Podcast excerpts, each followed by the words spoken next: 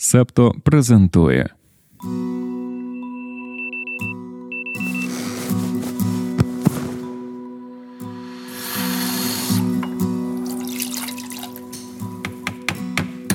П'ятниця, 8 вересня 2023 року. Ранкове допіо. Випуск 173.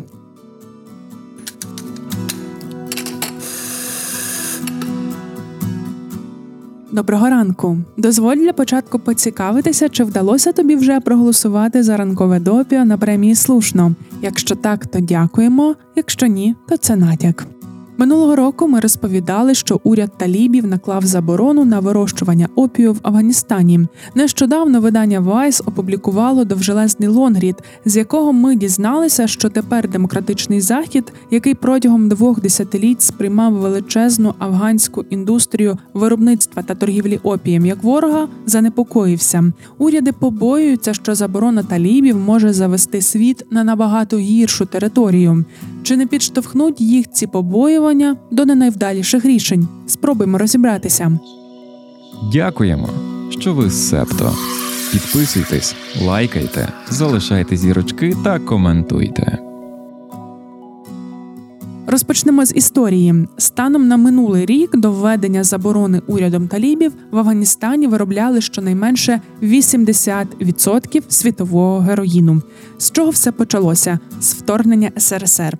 У 1980-х радянські війська зруйнували сільськогосподарську систему Афганістану. Як наслідок, чи не єдиною культурою, яку афганські фермери могли вирощувати та продавати, став мак.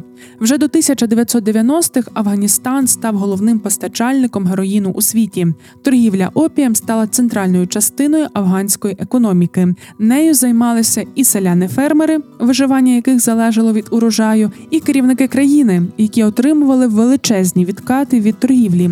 А потім приходить нове тисячоліття 2001 рік, 11 вересня. Аль-Каїда здійснила чотири скоординовані атаки на США, захопивши авіалайнери. Нагадаємо, що Аль-Каїду заснував у 1988 році в Афганістані Осама Бен Ладен. Витоки організації беруть початок зі збройного опору моджахедів радянським військам. У 1980-х моджахедів підтримували Сполучені Штати Америки. До речі, давно ми нічого не рекомендували в допіо.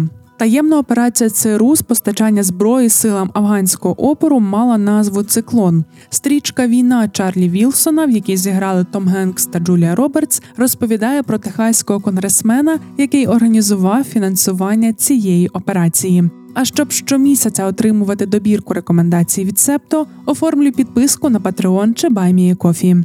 Після виведення союзом своєї армії з Афганістану терористичне угруповання Аль-Каїда сконцентрувалося на боротьбі зі США, західним світом, його способом життя, культурою і зі всіма його прибічниками та прибічницями в ісламських країнах. 11 вересня 2001-го майже три тисячі людей загинули, і більше шести тисяч отримали поранення. Сполучені Штати почали так звану війну проти тероризму. Вже 26 вересня, через 15 днів після трагедії, США пота й вертольотом завезли в Паншерську долину 10 оперативників ЦРУ. А 7 жовтня ударами по 31 об'єкту Сполучені Штати за підтримки союзників розпочали військову операцію в Афганістані. Головною метою вторгнення стало полювання на тих, хто стоїть за терактом 11 вересня, і повалення правлячого в країні уряду Талібану, який їх приховував. Втім, захід тоді також звернув увагу на торгівлю опієм в Афганістані, який називали важливим фінансовим ресурсом для тероризму. Зокрема, про це у 2005 році говорив тодішній прем'єр-міністр Сполученого Королівства Тоні Блер. У 2001-му Талібан вже забороняв виробництво опію, а перед тим різко скорочував об'єми цієї індустрії. Власне, це рішення, яке було дуже непопулярним серед населення, прискорило падіння уряду талібів у грудні 2001-го. Вже у 2002-му виробництво опію повернулося до показників 2000 року. Після падіння Талібану британські війська розмістили в Афганістані під мандатом НАТО. Тоді Сполученому Королівству доручили контролювати роботу у напрямку боротьби з наркотиками. І яка ж халепа у 2006-му виробництво опію зросло до рекордних 6700 тонн. Лондон та Вашингтон почали міскувати, що з цим всім робити. Білий дім хотів прискорити ручне знищення посівів за допомогою повітряного оприскування культур.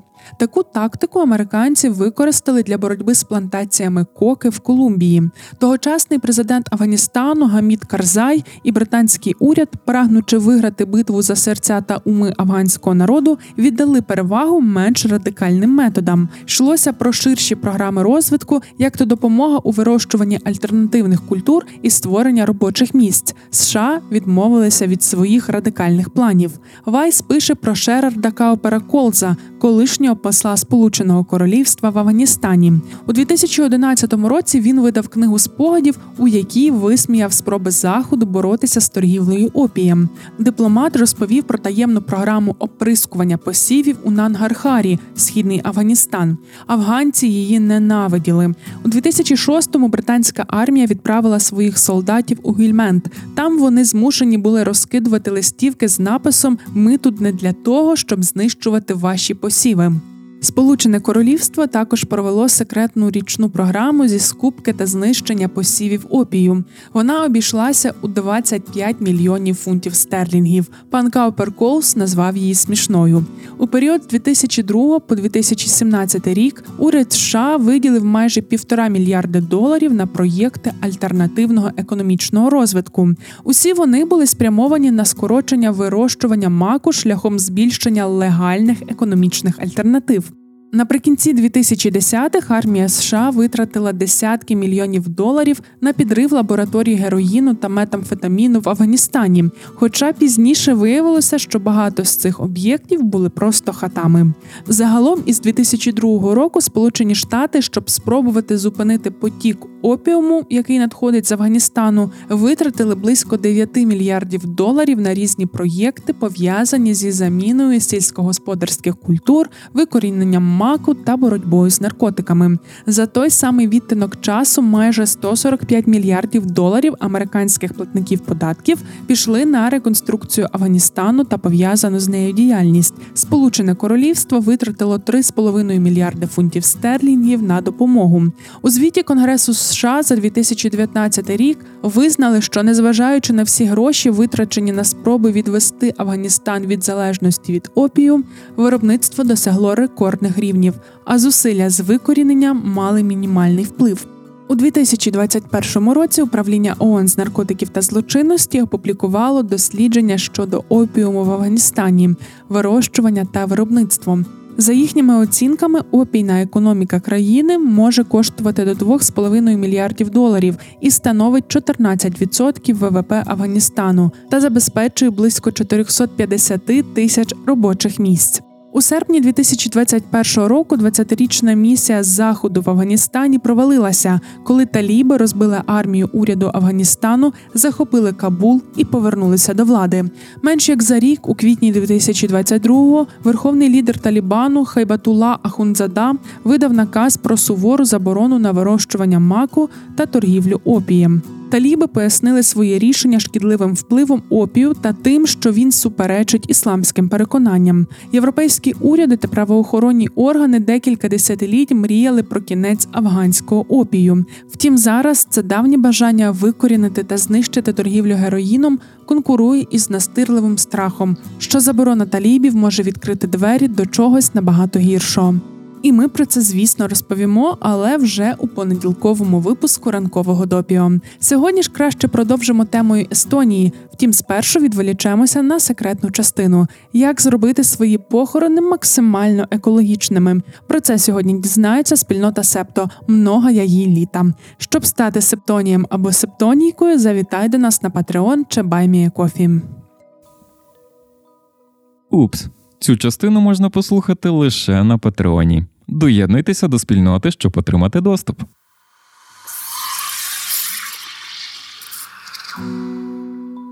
Можливо, тобі вже доводилося бачити новини про те, що Каю Калас хочуть відправити у відставку з посади прем'єр-міністерки Естонії через російські зв'язки бізнесу її чоловіка. Розберімося з деталями, щоб якщо таки Калас звільнять, то тобі було відомо через що. Скандал розгорівся наприкінці серпня. Тоді естонські медіа дізналися, що чоловік політикині пов'язаний із фірмою, яка пов'язана з бізнесом у Росії. Все в полі закону, але етичних питань чимало. Найчастіше їх підіймають опоненти Калас. Щодо бізнесу чоловіка, його, до речі, звати Арво Халік. Він має інвестиційну фірму Новарія Консалтінг. Ця фірма мала міноритарний пакет, трохи менше чверті акцій у транспортній фірмі Stark Logistics.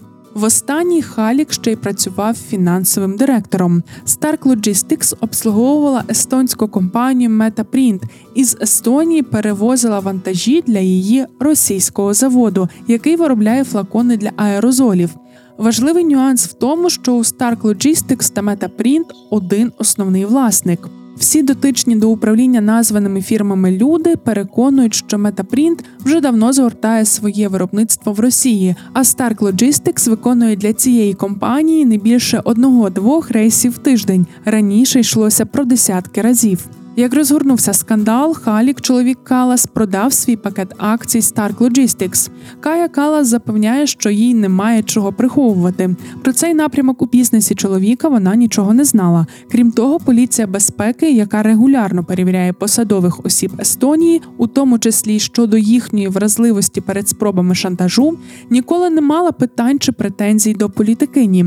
Медіа також довідалися, що якийсь час тому Кая Калас офіційно позичила чоловікові 350 тисяч євро для інвестиційних цілей. Арво Халік та його партнери запевняють, що ці гроші пішли зовсім на інше підприємство, а не на ті, що зав'язані у скандалі. Щодо санкцій, то наразі поліція безпеки не бачить, аби їх порушували або обходили. Медіа та опозиція заявляють, що метал для флаконів, який возила до Росії Stark Logistics, потрапив під санкції ЄС. Після цього, начебто, фірма почала возити не готовий метал, а його, умовно кажучи, напівфабрикати, оминаючи обмеження та заборони. Тепер ти знаєш основне в ситуації з Калас, Зможемо переходити до останніх новин на сьогодні. Стіки до ранкової кави про події стисло.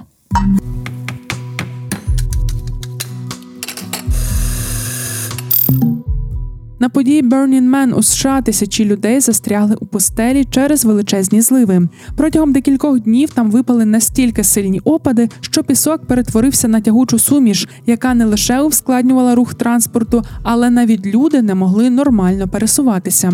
Організаторам довелося скасувати частину програми, але учасники та учасниці все одно намагалися весело проводити час і шукати позитиву навіть у такій ситуації. Місцева влада не могла направити направити допомогу, адже умови стали настільки жахливими, що жодна техніка та персонал не могли потрапити в пустелю. Тому людей попросили економити воду і їжу, оскільки достеменно не було відомо, коли пісок стане придатним для пересування. Вслід за США, Китаєм та Індією, які успішно запустили свої чергові модулі для дослідження космосу, Європейський Союз на початку жовтня також планує запустити свій борт. До повномасштабного вторгнення Росії в Україну ЄС мав плани співпрацювати у космічній галузі з РФ. Зараз від цієї ідеї відмовилися. І Брюссель самостійно активно працює над розробкою власної програми та проводить тестування двигунів ракети. Також ЄС планує розвивати комерційні польоти в космос. Сеулі тисячі вчителів та вчительок вийшли на протест проти масових утисків з боку владних батьків і неконтрольованих учнів, вимагаючи кращого захисту на тлі хвилі самогубств. З 2018 року 100 вчителів та вчительок наклали на себе руки через проблеми в школі, чи то з батьками, чи то з учнями та ученицями. На знак незгоди з відсутністю будь-яких рішень у цій сфері на вулиці вийшло близько 15 тисяч людей. Серед них вчителі, учні та небайдужі громадяни. Новий скандал з Амазон. Компанія змушувала своїх кур'єрів працювати під час сильного урагану в південній Каліфорнії. Водії автомобілів доставки не дуже знали, як кермувати у дощову погоду, адже у цій частині штату дощ трапляється дуже рідко. Відповідно, рішення компанії було дуже ризикованим для життя та здоров'я персоналу. У Китаї заборонили публікацію та поширення книг про історію давньої Монголії. Натомість комуністична партія продовжує розвивати ідею, що деякі етноси, як то монголи та уйгури, є єдиним китайським народом, тим самим нівелюючи їхні права на автономію та самобутність. Це був 173-й випуск ранкового допіо. Його написала я, Дарина Заржицька, продюсер Антон Ткачук, музика та саунд-дизайн Тарас Галаневич, дизайнер Марк Мостовий. Сашко Монастирський обирає матеріали для ранкового допіо. А Олег Левій займається промоцією у соціальних мережах. Почуємося. Ви прослухали подкаст Ранкове допіо. Шукайте септо в соцмережах, діліться враженнями та розповідайте іншим.